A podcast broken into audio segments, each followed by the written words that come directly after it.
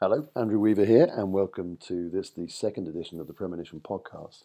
And I have to say, I was uh, genuinely very excited and very interested in listening and speaking to uh, our guest, Ty Sagalow. Ty uh, is described on a variety of websites as a 30, 35 year veteran of the insurance industry, and he, he really is extremely well connected and steeped in the history and traditions of the industry. But what makes Ty a particularly interesting chap to speak to is that he's also been at the forefront of innovation and more recently has been at the forefront of the insurtech market with Lemonade and now alongside us here at Premonition. So this was a, a really interesting discussion with Ty about the build up to his um, change, I guess, from the corporate world of insurance to the startup world of insurtech and how the two of them are going to merge very soon.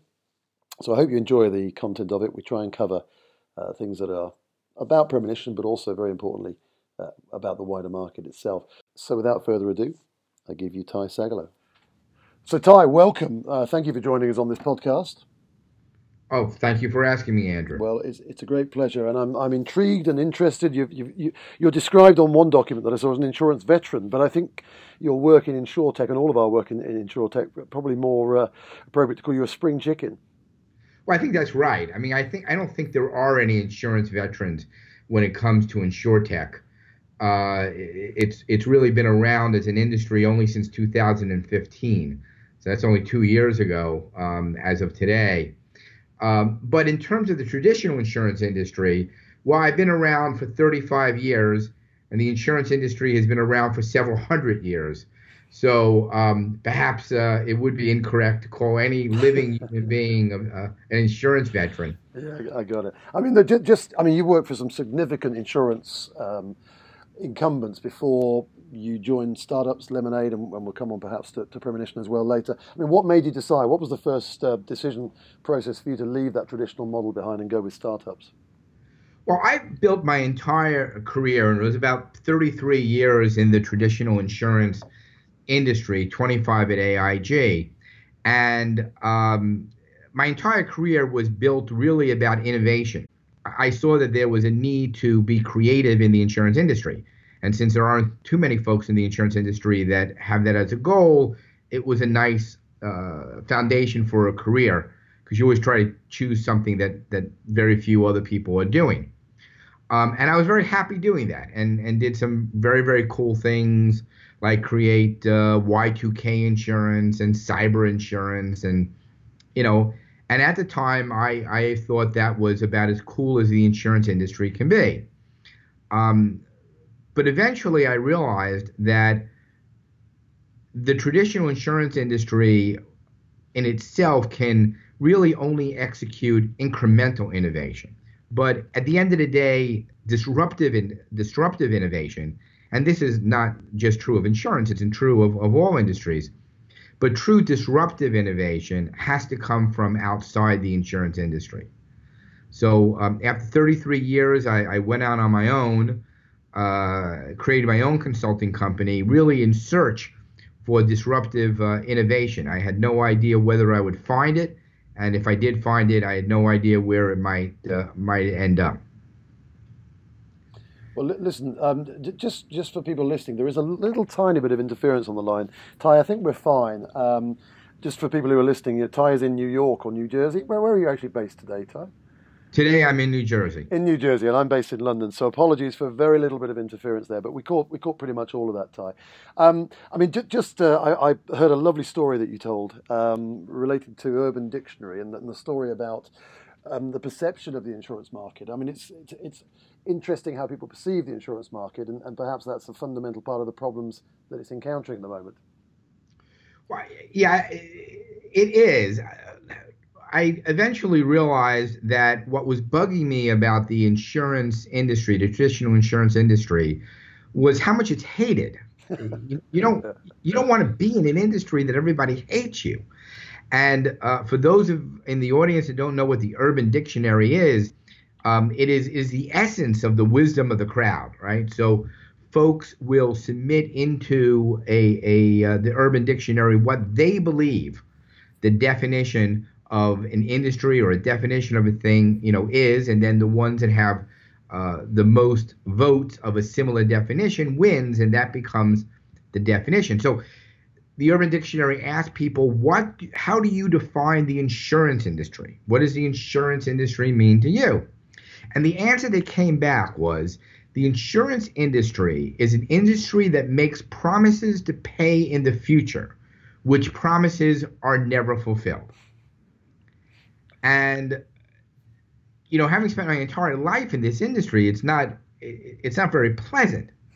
And uh, eventually, working with some really, really, really smart people, we figured out that the reason for that was that there's something fundamentally broken about the current modern insurance model, whereby there is a conflict of interest inherent in the model between the uh, claims department of an insurance company and the policyholders, where for every dollar that is not paid in a claim, that is another dollar of profit for the insurance company.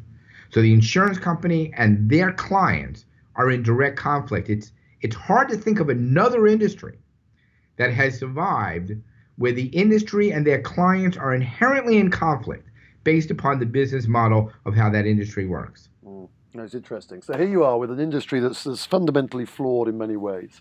You've had a 33 year career. What, uh, what took you to Lemonade? How did you find that uh, project? Well, actually, Lemonade found me, which was really cool. So I was, you know, you can imagine, you know, I'm a consultant. I'm I'm in my office. I'm uh, I get phone calls on a regular basis from entrepreneurs that want to do something fascinating and they they need an insurance product, but the insurance product that they need doesn't exist. And you know, eventually they come to me and I I create something new. So it was it was on a day like any other where I got a phone call from uh, an entrepreneur. Uh, he had a nice British accent like you, so a little bit different than than most folks that would call me in uh, in New York. Um, and he wanted to meet me to talk to me about this new idea. So I, I met him, of course, and he only knew three things at the time. He wanted to create a company called Lemonade. It would have something to do with the insurance industry, and it would some way be able to give back to the community.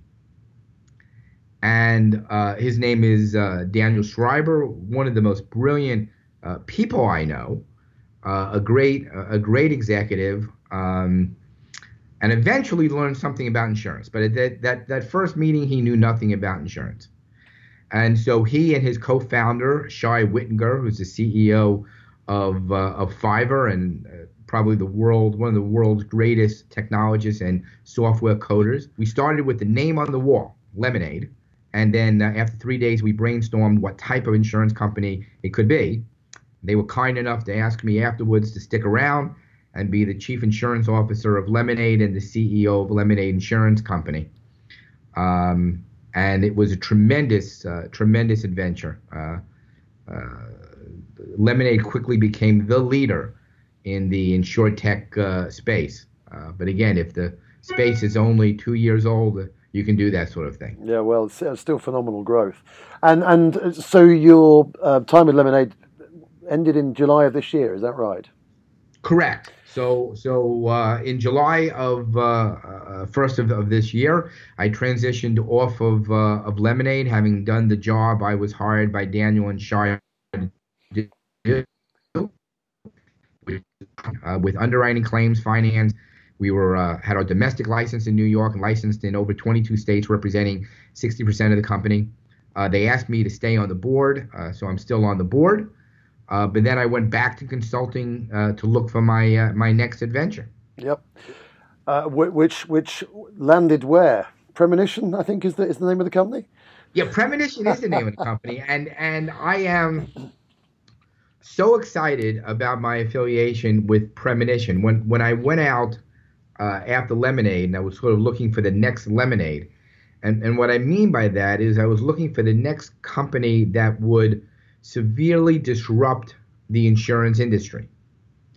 Um, and uh, you know the the the co-founders of, of Premonition uh, found me in, in much of the way that that Daniel and Shai found me, and they began talking to me about an area of insurance which had long bothered me, which was the the lack of scientific method in managing and choosing uh, outside counsel.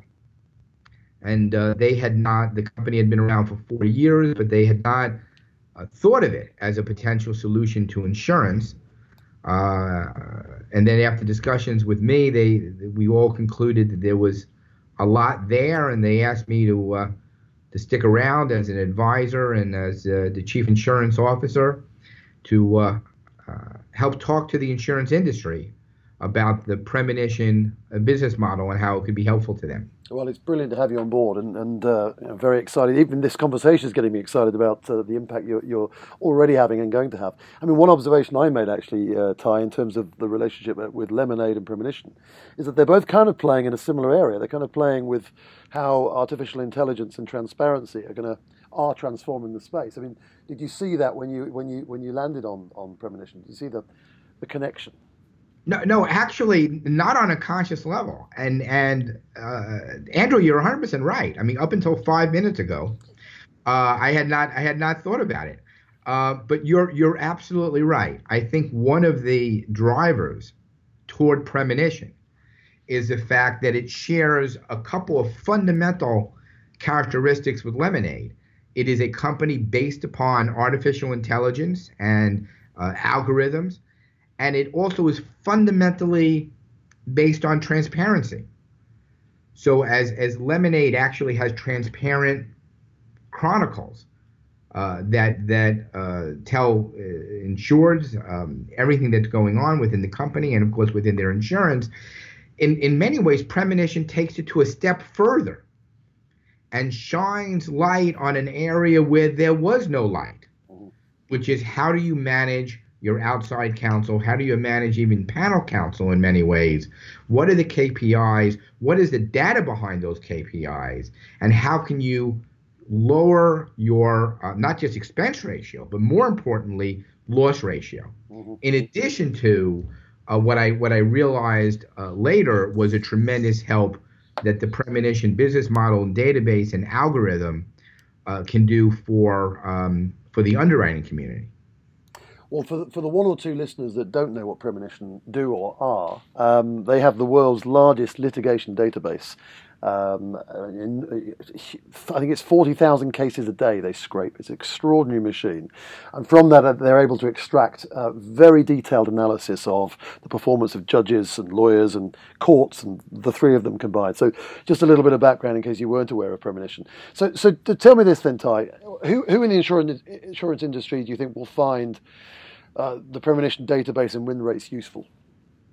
Well, your, your summary of premonition is good. So it has two fundamental value propositions. One, it has the largest litigation database. 87% of all cases in the United States and in many other countries as well are in this database, um, which includes the judge, the uh, um, plaintiff's attorney, the defendant's attorney, the venue, the duration of the case, where it is, um, and the type of case. Uh, simply put, it has more data than all of the competitors combined. Really phenomenal. And again, shows that true disruption can only occur from the outside. So the second value proposition is the artificial intelligence. It is the algorithm that takes this massive database and calculates win rates, which attorneys against which attorneys, in which courthouses against which judges, in uh, uh, which uh, types of cases are more likely to win. The, the easiest way of thinking about it is Moneyball, right? So it is the Moneyball selection of outside counsel on these two value propositions. The most obvious place in the insurance industry is, of course, the claims department, right? So the claims department chooses uh, the outside counsel. The claims department puts together a panel uh, for their liability claims. The claims department manages those outside counsel. The claims department decides when to settle, decides when to appeal. So obviously, knowing which attorneys do well against which judges in which cases will have a dramatic impact on your ability to manage those cases. Knowing simply the duration of the cases will be able to help you pick which lawyers you want and drive down your expense costs. So the first and obvious spot is claims. But the more we started talking to carriers, the more we realized that the underwriting department can find this database plus algorithm to be as useful. A uh, couple of, of, of, of obvious examples, right? So if you're a lawyer's professional liability underwriter, you underwrite the errors and omissions of attorneys. This type of database would be immediately helpful to you in knowing which attorneys are, all else being equal, good risks or bad risks. Mm. Simply knowing all the types of cases your insured has been involved in is critical because as any lawyer's professional liability underwriter will tell you, lawyers get sued when they go out of their comfort zone. And taking cases outside of your expertise will not necessarily be disclosed in your insurance application. So you need access to a third party in order to get that information. But it's not just lawyers professional liability or attorney E&O underwriters small company D&O underwriters, um, directors and officers liability insurance for small businesses is based upon the founders.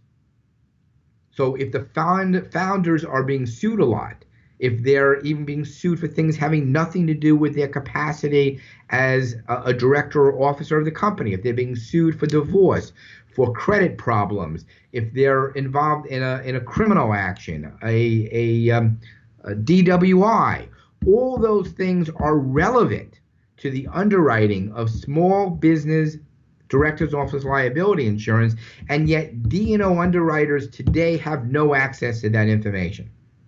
So the bottom line is the more we talk to insurance carriers, the more various parts of those carriers we find the premonition uh, business model and the premonition uh, database and algorithm could be useful. Well, listen, exciting times, exciting times for premonition. Uh, definitely having you on board, and, and, we hope exciting times for the impact we can have on on the insurance market. L- let me wrap this up with a final question. Then I want you to look into that crystal ball of yours, Ty, and and tell me where you see InsurTech more generally taking us in the next five to ten years? Well, you know, my my daughter asked me recently, um, Daddy, what do they call Chinese food in China? And I said, food. Um, and I think the same thing's going to happen with InsurTech. In the years to come, the InsurTech will disappear. It will just be insurance what today we, we, we think about as a technologically enhanced insurance industry will simply be the insurance industry. And I do believe that, that uh, uh, we will uh, need to effectively deal with the inherent conflict of interest in the traditional insurance industry. That is just not a, a way that a, an industry can thrive and survive. Um, I believe wisdom of the crowd is going to replace professional um, centers of, of knowledge. Um, and then I think the selection of outside counsel and the management of outside counsel in the very, very short years to come will look nothing like it's had in the past. No longer will I simply pick as my outside counsel the guy that I've known the longest and I go to drinks with and I have lunch with, and then I drive down, you know, his rates by asking for volume discounts. There will come a time very, very soon, in my belief, that premonition and tools like premonition will be the way, the only way, in which outside counsel is chosen and outside counsel is managed by the insurance industry. So Ty, I knew I was going to be uh, was going to enjoy this conversation. I was very excited meeting you, and, and you've you've absolutely delivered. Thank you so much for your input and your insight.